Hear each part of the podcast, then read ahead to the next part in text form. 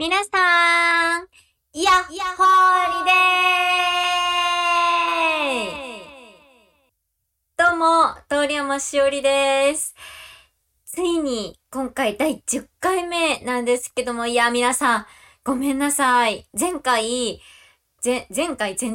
すね、9回目はヤマピーが私の代わりに放送してくれたからあれなんですけども、いやごめんなさい、第8回目から私回数間違えちゃってたんですよね。いや本当にもう大きな勘違いをしてしまって、皆さんちょっと困惑しましたよね。あれ何回目だっけみたいなね。本当にすいません。今回が記念すべき第10回目でございます。いや約10回ね、毎回聞いてくださってる方も皆さん本当にありがとうございます。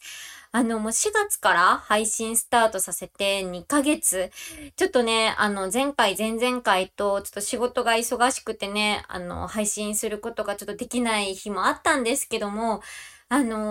っぱね、こうやって今回久々にね、マイクの前に立ってみんなとおしゃべりするっていうのがね、できて、改めてね、楽しいなーって、ちょっと今、こうね、しみじみと感じております。だからこそね、ちょっとこの2週間分ね、私なりにちょっと寂しかったなぁなんて感じております。さあ、今回ね、第10回目ですから、節目としてね、ヤッホリデーの、ね、いつものヤッホリデーよりもさらに、ちょっとも元気よくね、やっていきたいなと思っておりますので、皆さんぜひね、最後まで聞いていてくださいね。それでは、番組スタートです。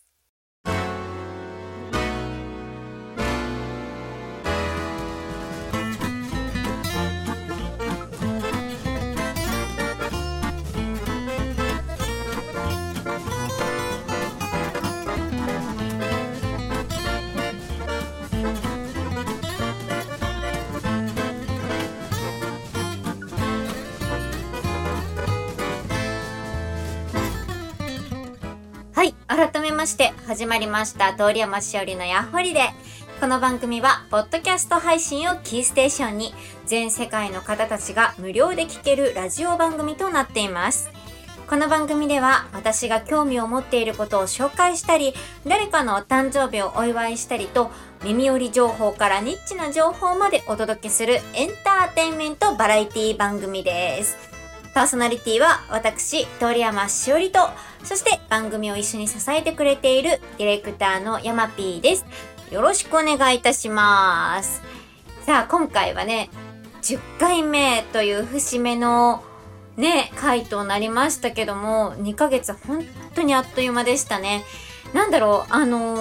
私、回数を重ねるごとに、どんどんこ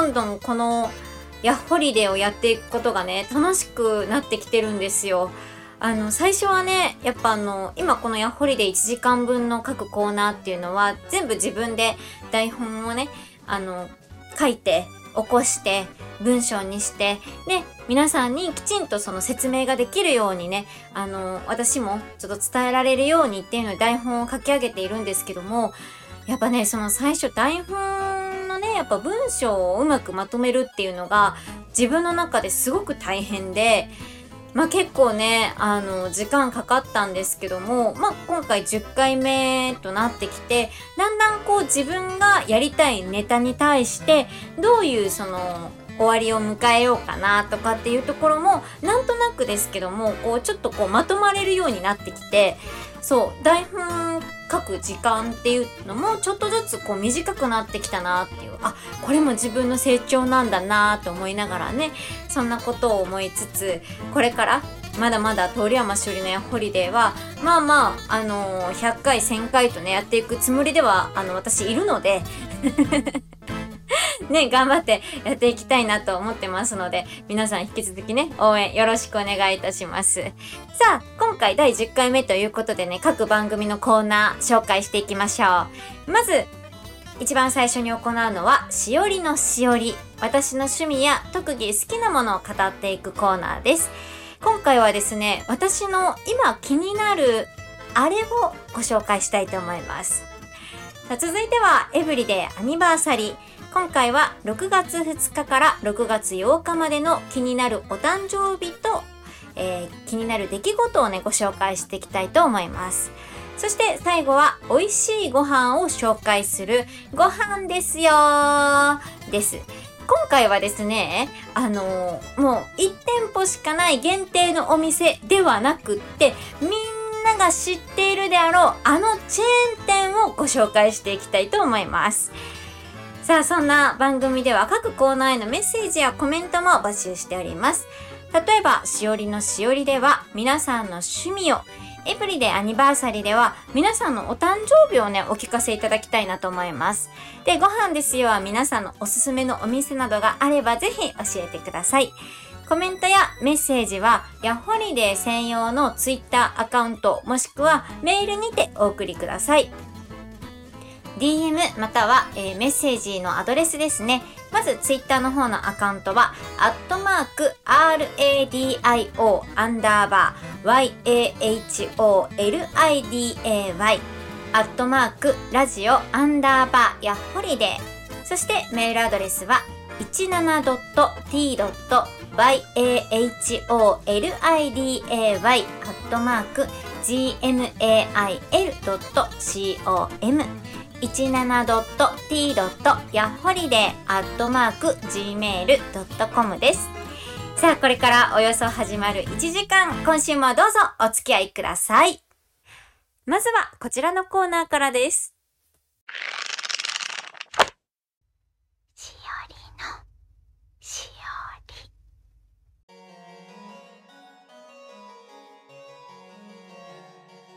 このコーナーは私、通山しおりの頭の中にある本棚の中から一冊の本を紹介するコーナーです。さあ、今回はですね、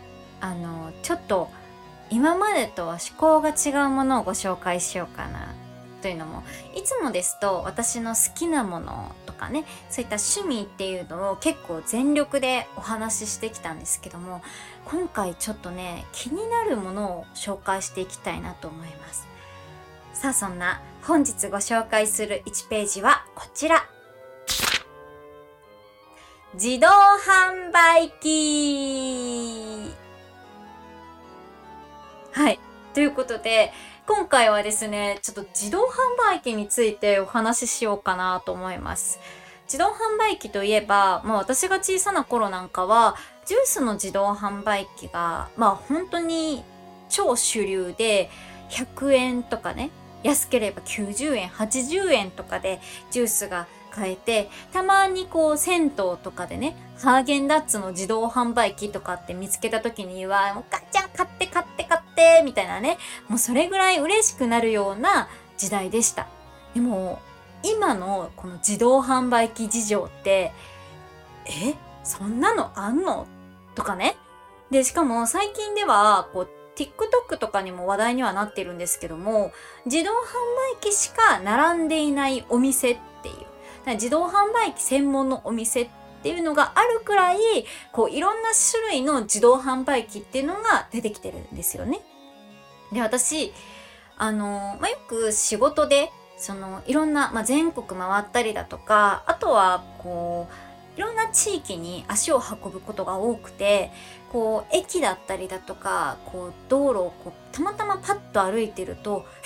こんな自動販売機ってあるんだっていうようなものをね見かけることが多かったんで、今日そんな私的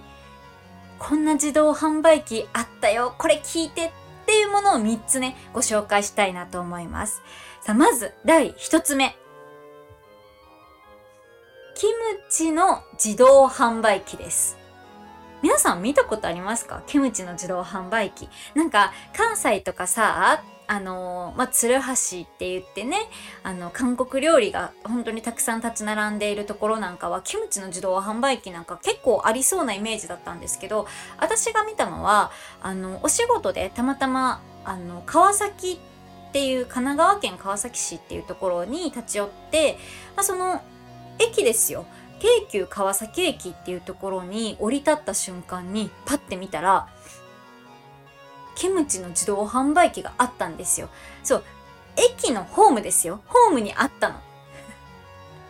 やっぱそもそも設置場所がね、まあもう驚くところではあるんですけども、私はもうその時初めてキムチの自動販売機っていうのを 見かけたから、あ、こういうのがあるんだなんてね、こう写真を撮ったんですけども、よくよくこう調べてみると、実は京急川崎駅だけではなくって、他にも愛知県一宮市とか、大阪府高槻市にもあるみたいなんですよ。そう。結構いろんなところにもあるんだなーって、私ちょっとこれ調べてみて、こう知ったんで、もしかすると、こう皆さんの地域にもあるかもしれない。うん、ぜひちょっと探してみてほしいんですけども、こうただ、この京急川崎駅にあったそのキムチと、実はこの愛知県一宮市に設置されてるキムチっていうのが、実は違うんですよ。これなんでかっていうと、もともと、この各キムチっていうのは、大手メーカーさんがその自動販売機をこう、いろんな地域に設置していったものではなくて、各個人経営でキムチ販売をやっている会社さんたちが、営業時間とか関係なく新鮮なキムチを食べてほしいっていう願いから、キムチの専用のな自動販売機っていうのが作られたそうなんですよ。で、なので、その地元地域のキムチっていうのがその自動販売機として売られているっていうところが、まあ、結構大きなポイントになってるんですよね。なので例えばこうスーパーとかで売られているこう市販のキムチとかではなくって、こう地元で作られている、まあ、本当に個人キムチですよね。だから多分美味しさもね、こう多分それぞれ違うんじゃないかなと思って、そうなんで、これよかったらね、こう地元のキムチ屋さんこんなのがあるんだって知られるきっかけにもなるから、これよかったらね探してみてください。私これ調べてみて、あ、ちょっと自分の地域にもあるのかなと思って探してみたいなと思ってますんでね。はい。そして2つ目です。秋葉原って自動販売機めちゃくちゃ変わったものが多いんですよ。で、それをネタに結構 TikTok とかでも流れてたりとかってするんですけど、私が見たのはね、工具の入った自動販売機。衝撃。食べ物じゃないの？まあ、なんていうの？ガチャガチャとかだったらさ、1000円ガチャガチャとかってさ、結構こう変わり種の入ったさ、ガチャガチャがあったりとかってするのはわかるんだけど、工具が入った自動販売機って一体何？すっごいびっくりしたの。で、しかも、その設置されてる場所が、秋葉原の UDX っていう複合ビルの地下駐車場にあるんですよ。こうポツンとこう立ってるんです、自動販売機が。でね、販売機の中にはこう LAN ケーブルだとか、あとは電気配線とかが入ってたんですよね。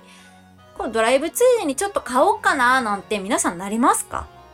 ならないよね。だから私ね、こう地下駐車場にあるっていうところが私の中でポイントだと思っていて、だから秋葉原といえば、まあアニメの聖地ですよ。で、秋葉原 UDX の地下駐車場、本当に広いの。で、こう、その広い駐車場の中をやっぱ見渡すと、こう、アニメのキャラクターだったり、可愛い女の子をあしらった、いたしゃって言われるのかな？そう。っていうのが、こう、ちらほら、こう、駐車されてるわけですよ。だから、私思ったの。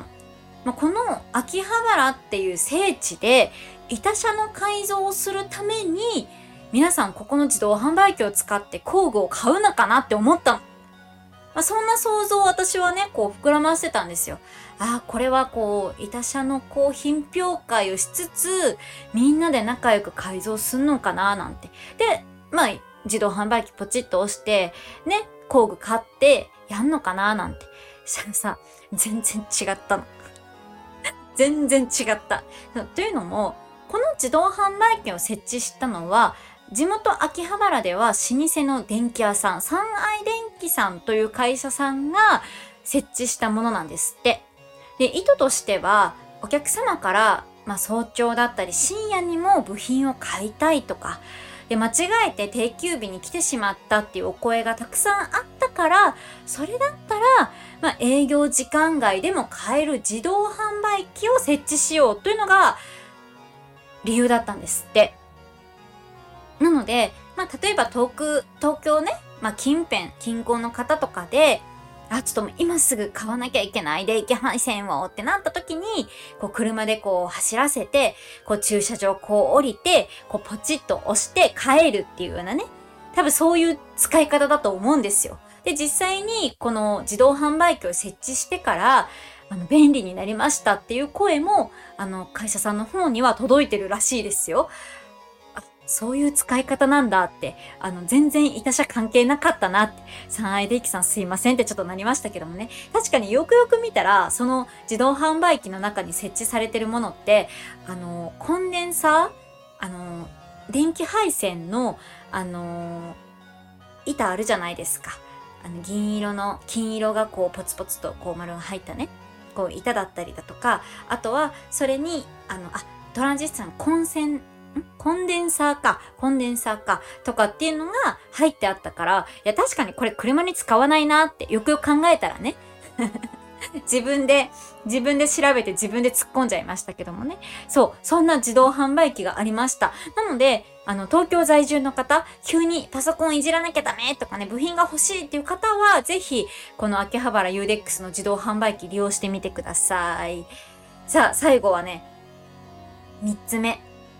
ご紹介したいと思います。これね、私見た瞬間ね、ひえーってなりました。びっくり。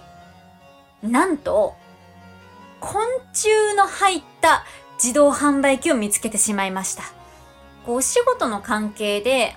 渋谷区の本町っていうところに立ち寄ったところ、たまたまですよ。たまたま、パッて自動販売機の中を見たら、コオロギって書いてあったんですよ。え？コオロギ？と思って。結構目疑いました。だから2、3度ぐらい私見返したら、やっぱり自動販売機にコオロギって書いてあるんですよ。だから私最初、ペットの餌用のコオロギ自動販売機かなって思ってたんですよ。いるじゃないですか。爬虫類系のね、動物さんとかだと餌にコオロギが必要だったりだとか、あとは、あと爬虫類の中でもヘビちゃんとかもね、虫を食べなきゃいけない子たちとかっているから、それ用の自動販売機かなって思ったの。でもさ、渋谷区のさ、本町っていう地域にさ、どれだけ爬虫類飼ってる人がいるんだよっていうね。かなり的絞られちゃうよねとかって自分でも考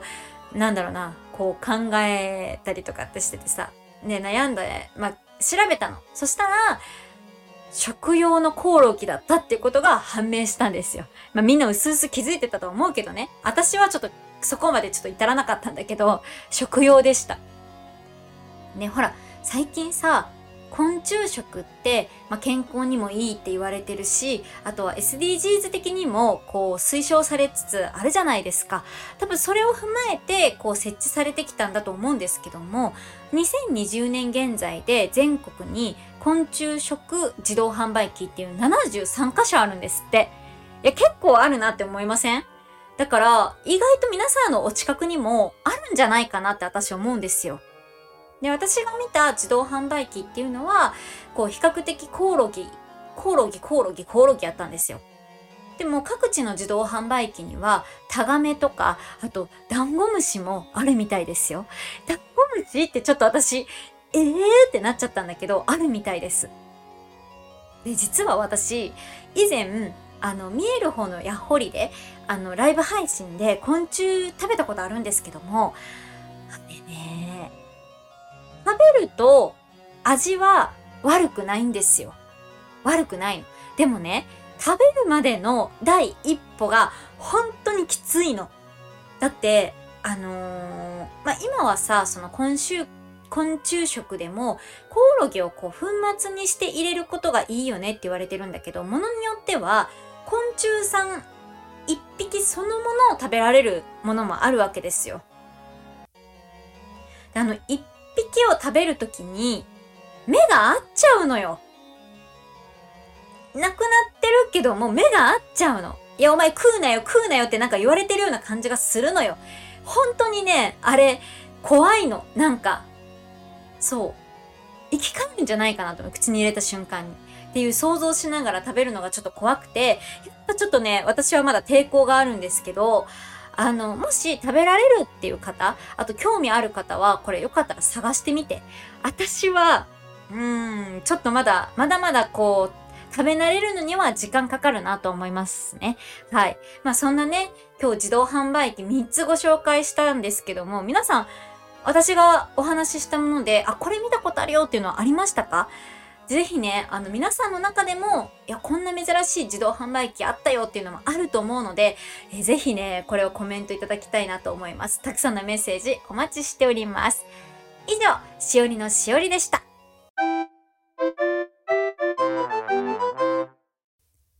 続いてはこのコーナーです。エブリデイアニバーサリー通山しおりの毎日が記念日。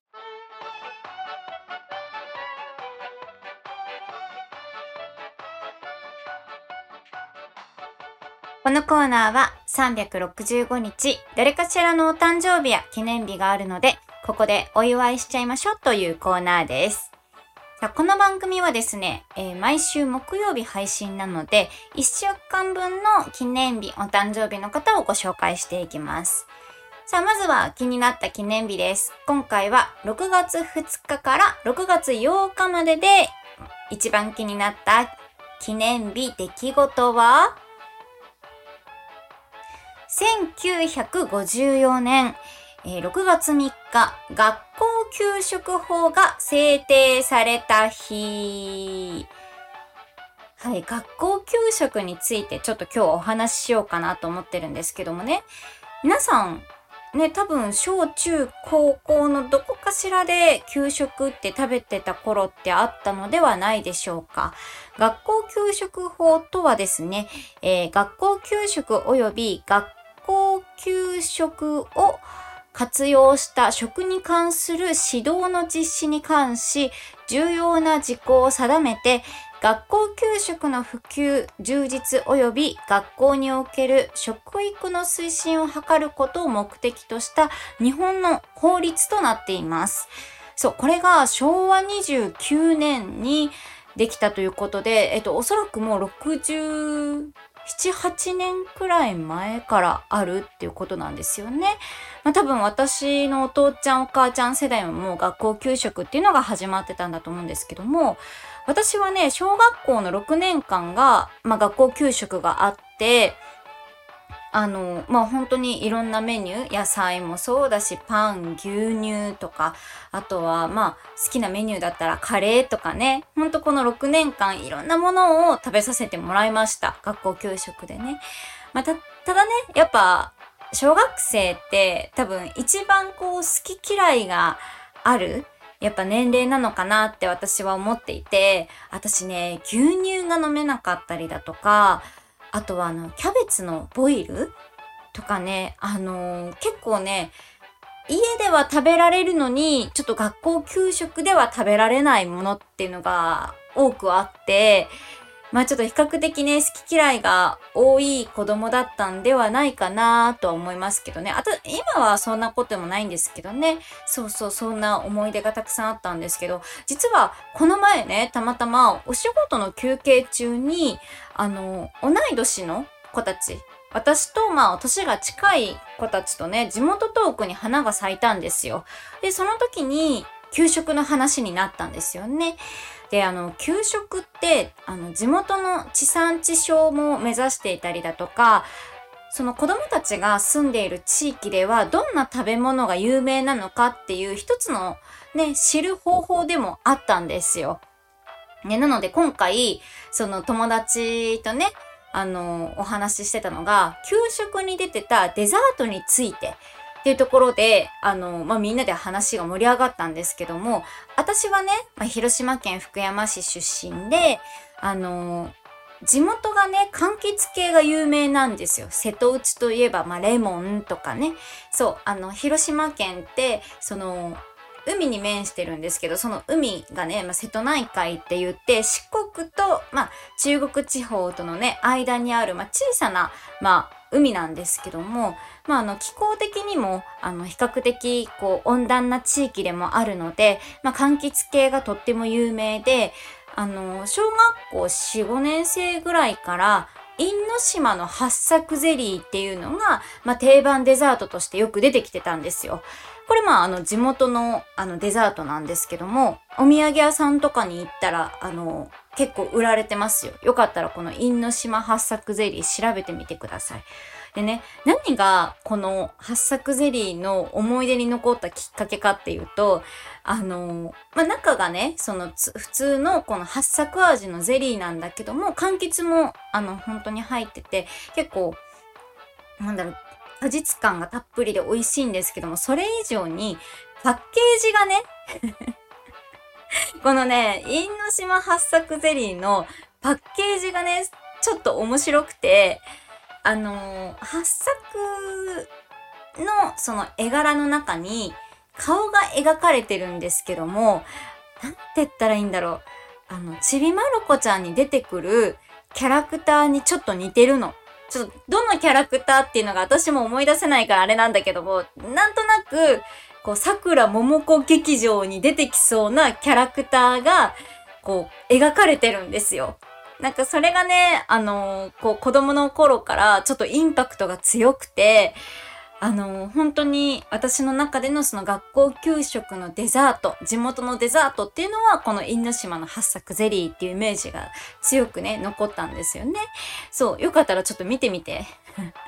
変わってんなって多分みんな思うと思うから。そうでね、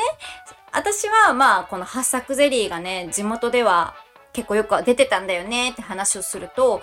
今回一緒にお話ししていたその同い年メンバーっていうのが、九州で鹿児島と熊本に、住んでた子たちだったんですよ。でもちろん私がこの八作ゼリーの話をしたら、知らないそんなのってなるわけですよ。じゃあ逆に九州の2人はどんなデザートをね食べてたんだろうって話を聞いてると、2人がね声揃って言っていたのがムースっていうデザートなんですって。でね、しかもそのデザートっていうのがアイスだって言うんですよ。アイス。ってだってさ、給食っていろんなねこうメニューが出てくるわけじゃないですか。ご飯があって、前菜があって、こうスープ系のものがあってって、いろんな種類のものを食べてたら結構いい時間かかるんですよ。でその後のデザートっていうことは、もちろんアイスなんか溶けちゃいますよ。ましても子供だからさ、食べるのも遅いしね。でもアイスが出てたって言うんですよ。そんな給食あんのってちょっと思っててね。だってドロドロに溶けちゃうって考えるとさ、食べられなくなっちゃうじゃないですか。そうで、私たちなんかはこう冷凍みかんとか冷凍ライチとかってあったから、まあそのなんだろう、溶けても食べられるものでしょ、みかんもライチも。だからアイスって聞いた時にちょっと本当にびっくりしちゃって、ちなみに皆さんこのムースって商品知ってますか？そうで、私は全く知らなかったからちょっと調べてみたんだけど、どうやらね九州初の溶けないアイスなんですって。そう、アイスの種別自体はラクトアイスなんですけども、溶けていくとこうババロアゼリーのような、こうなんていうのかな、アイスのようでまたちょっとアイスではない、そう、そんなねなんだろう、溶けても大丈夫って言われているアイスなんですって。そう、これね、ちょっとびっくりしました。ね、これ私の地元でもこれ出てたら絶対大喜びで食べてたなーって思う商品なんですけども、コンビニとかでも実はこのムースっていう商品は期間限定で売られてたりとかってしてたらしくて、結構話題、溶けないアイスっていうので話題になっていた一品らしいですよ。で、私これまだね実は食べたことがないから、これ食べてみたいなと思う一品になりました。給食ってね、地元地域によっていろんな思い出とか、こういう食べ物あったよっていうのがあると思うんですよ。皆さんは学校給食でこう何が好きで、皆さんの地元地域ではどんな変わったメニューっていうのがありましたか？ぜひね、そんなコメントもお待ちしております。さあ、そしてですね、お誕生日の方もご紹介していきたいと思います。6月2日から8日までのお誕生日は、なんと6月8日、私のお父ちゃんです。そして、もともとね、所属していたタレント事務所でたくさんお世話になりましたあかりんことあかりちゃん、この2人がお誕生日となっています。おめでとうございます。そうなんですよ、うちお父ちゃんが6月8日でお誕生日で、この配信がね6月8日からスタートなので、ちゃんとバースデーのねメッセージ送らなきゃなとは、この収録自体はね8日よりも前ですからね、送らないとなーって思いつつもね。さあ、そんなお父ちゃんもたくさん孫もできてね、毎日楽しくお仕事行ってるみたいですけどもね、とはいえ年も年なんでね、いくつかになったかをちょっともう年を重ねすぎて私もちょっともう覚えきれてないんですけども、多分もういい年だと思うんでね、体には気をつけてね、生活してもらいたいなとは思っています。さあ、そしてですね、前の事務所でお世話になった女優のあかりんことね、あかりちゃんなんですけども、あかりちゃんはね、私よりも、もうずっと年下なの。なんだけども、すっごいしっかりしていて、大人だなーって毎回思わされている、そんなあかりんも、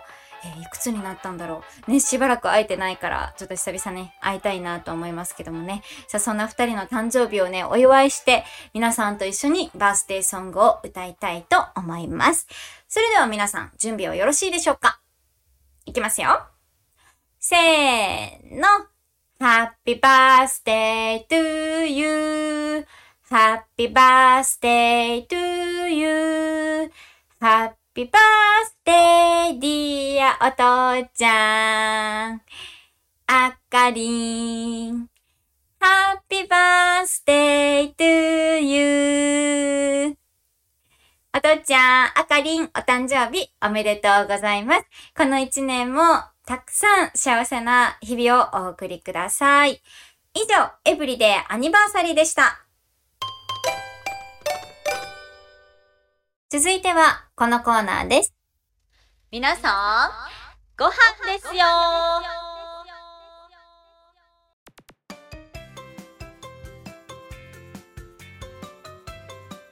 このコーナーは私のおすすめのご飯、行ってみたいなと思うお店、また皆さんのおすすめのお店などをご紹介するコーナーです。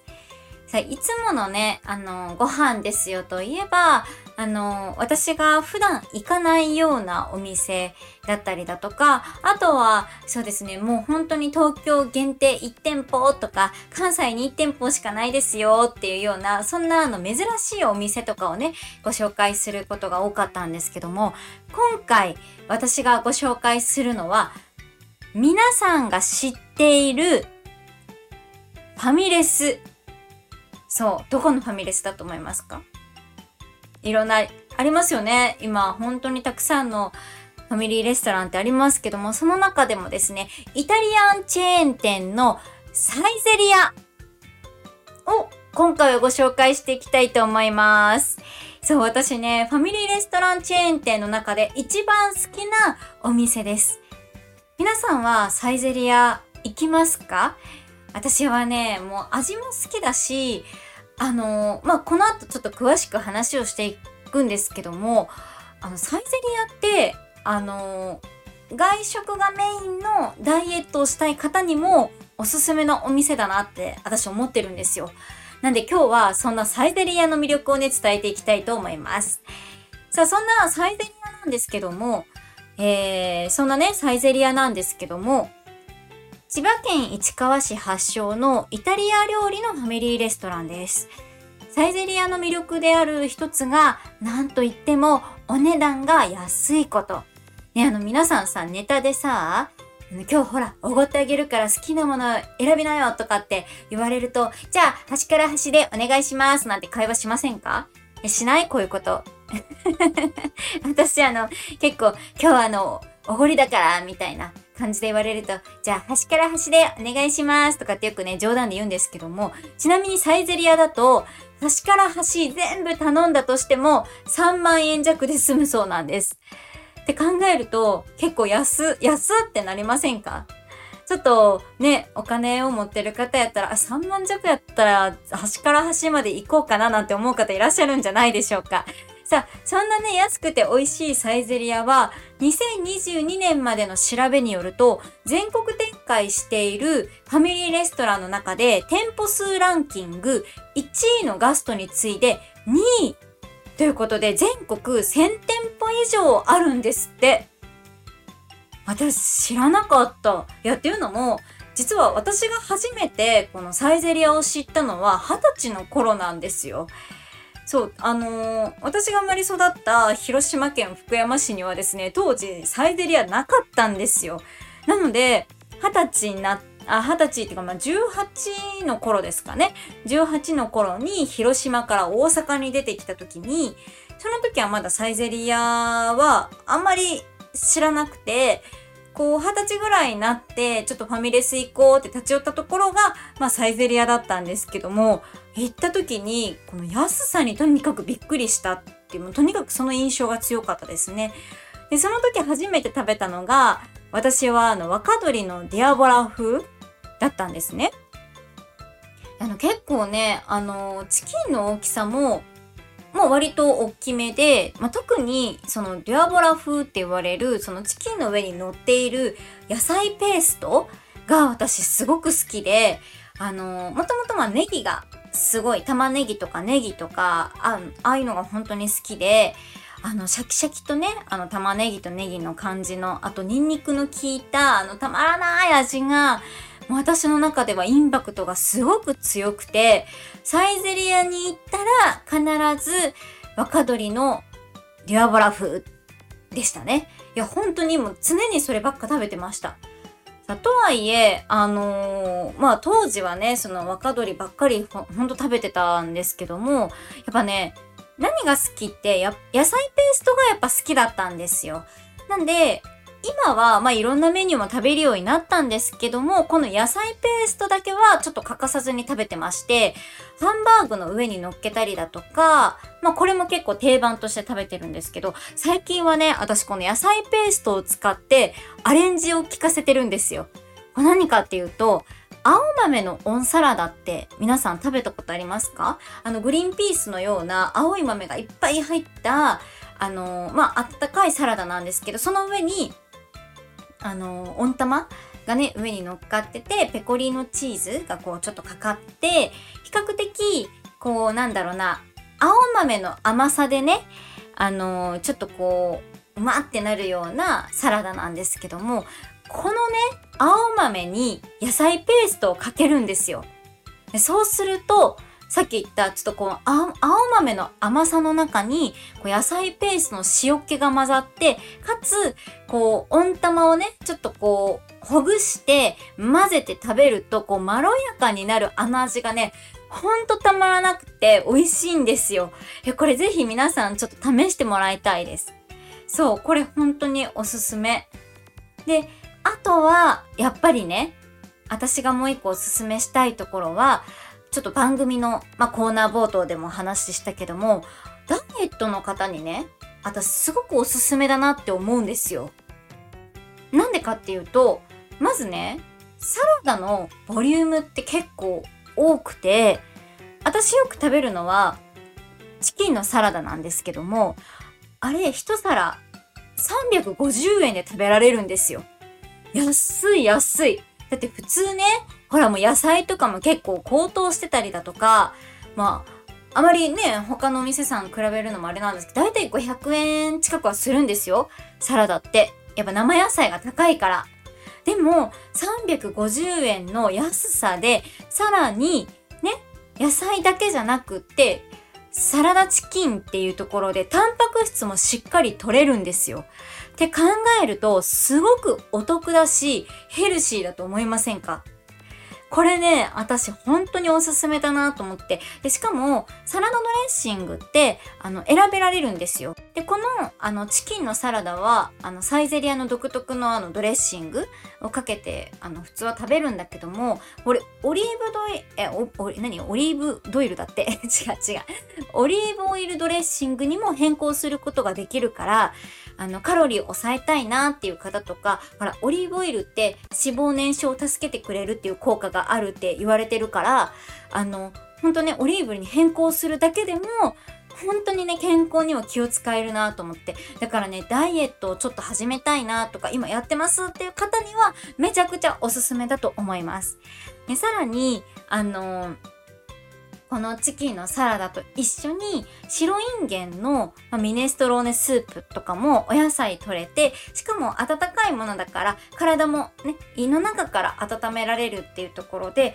カロリーもねすごく低いし本当におすすめです。ぜひよかったらこちらも美味しいから食べてみてください。さあね、こんな感じで、私結構ほんとサイゼリアのメニューいろんな好きなものがある中でも、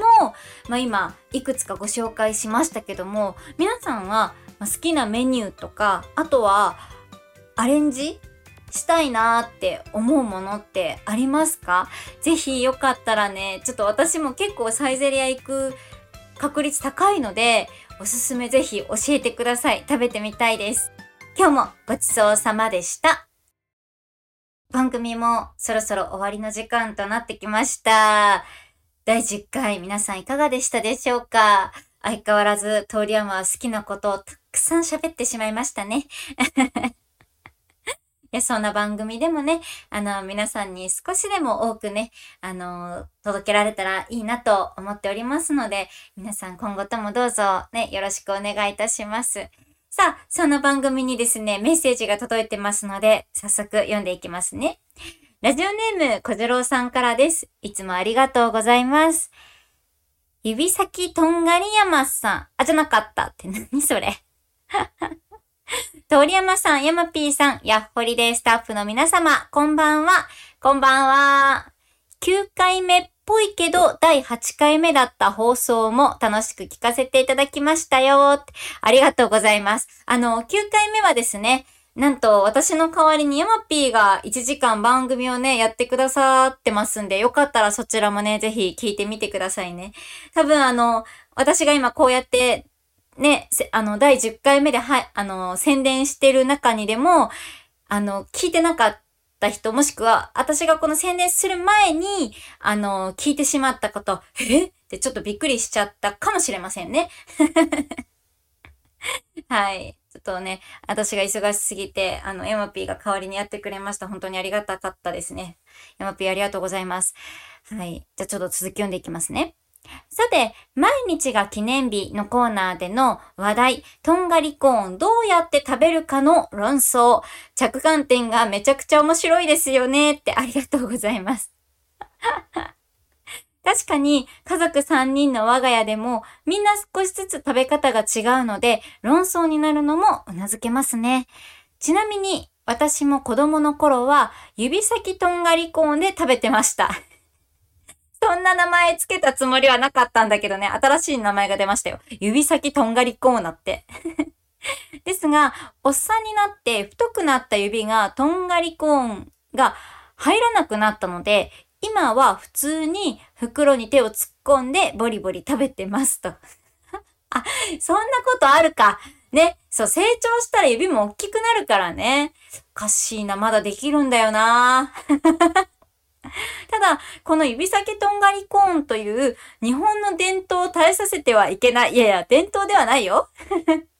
という思いから、まだまだ指の細い息子にしっかり伝授しておりますのでご安心してください。伝授することなのこれ。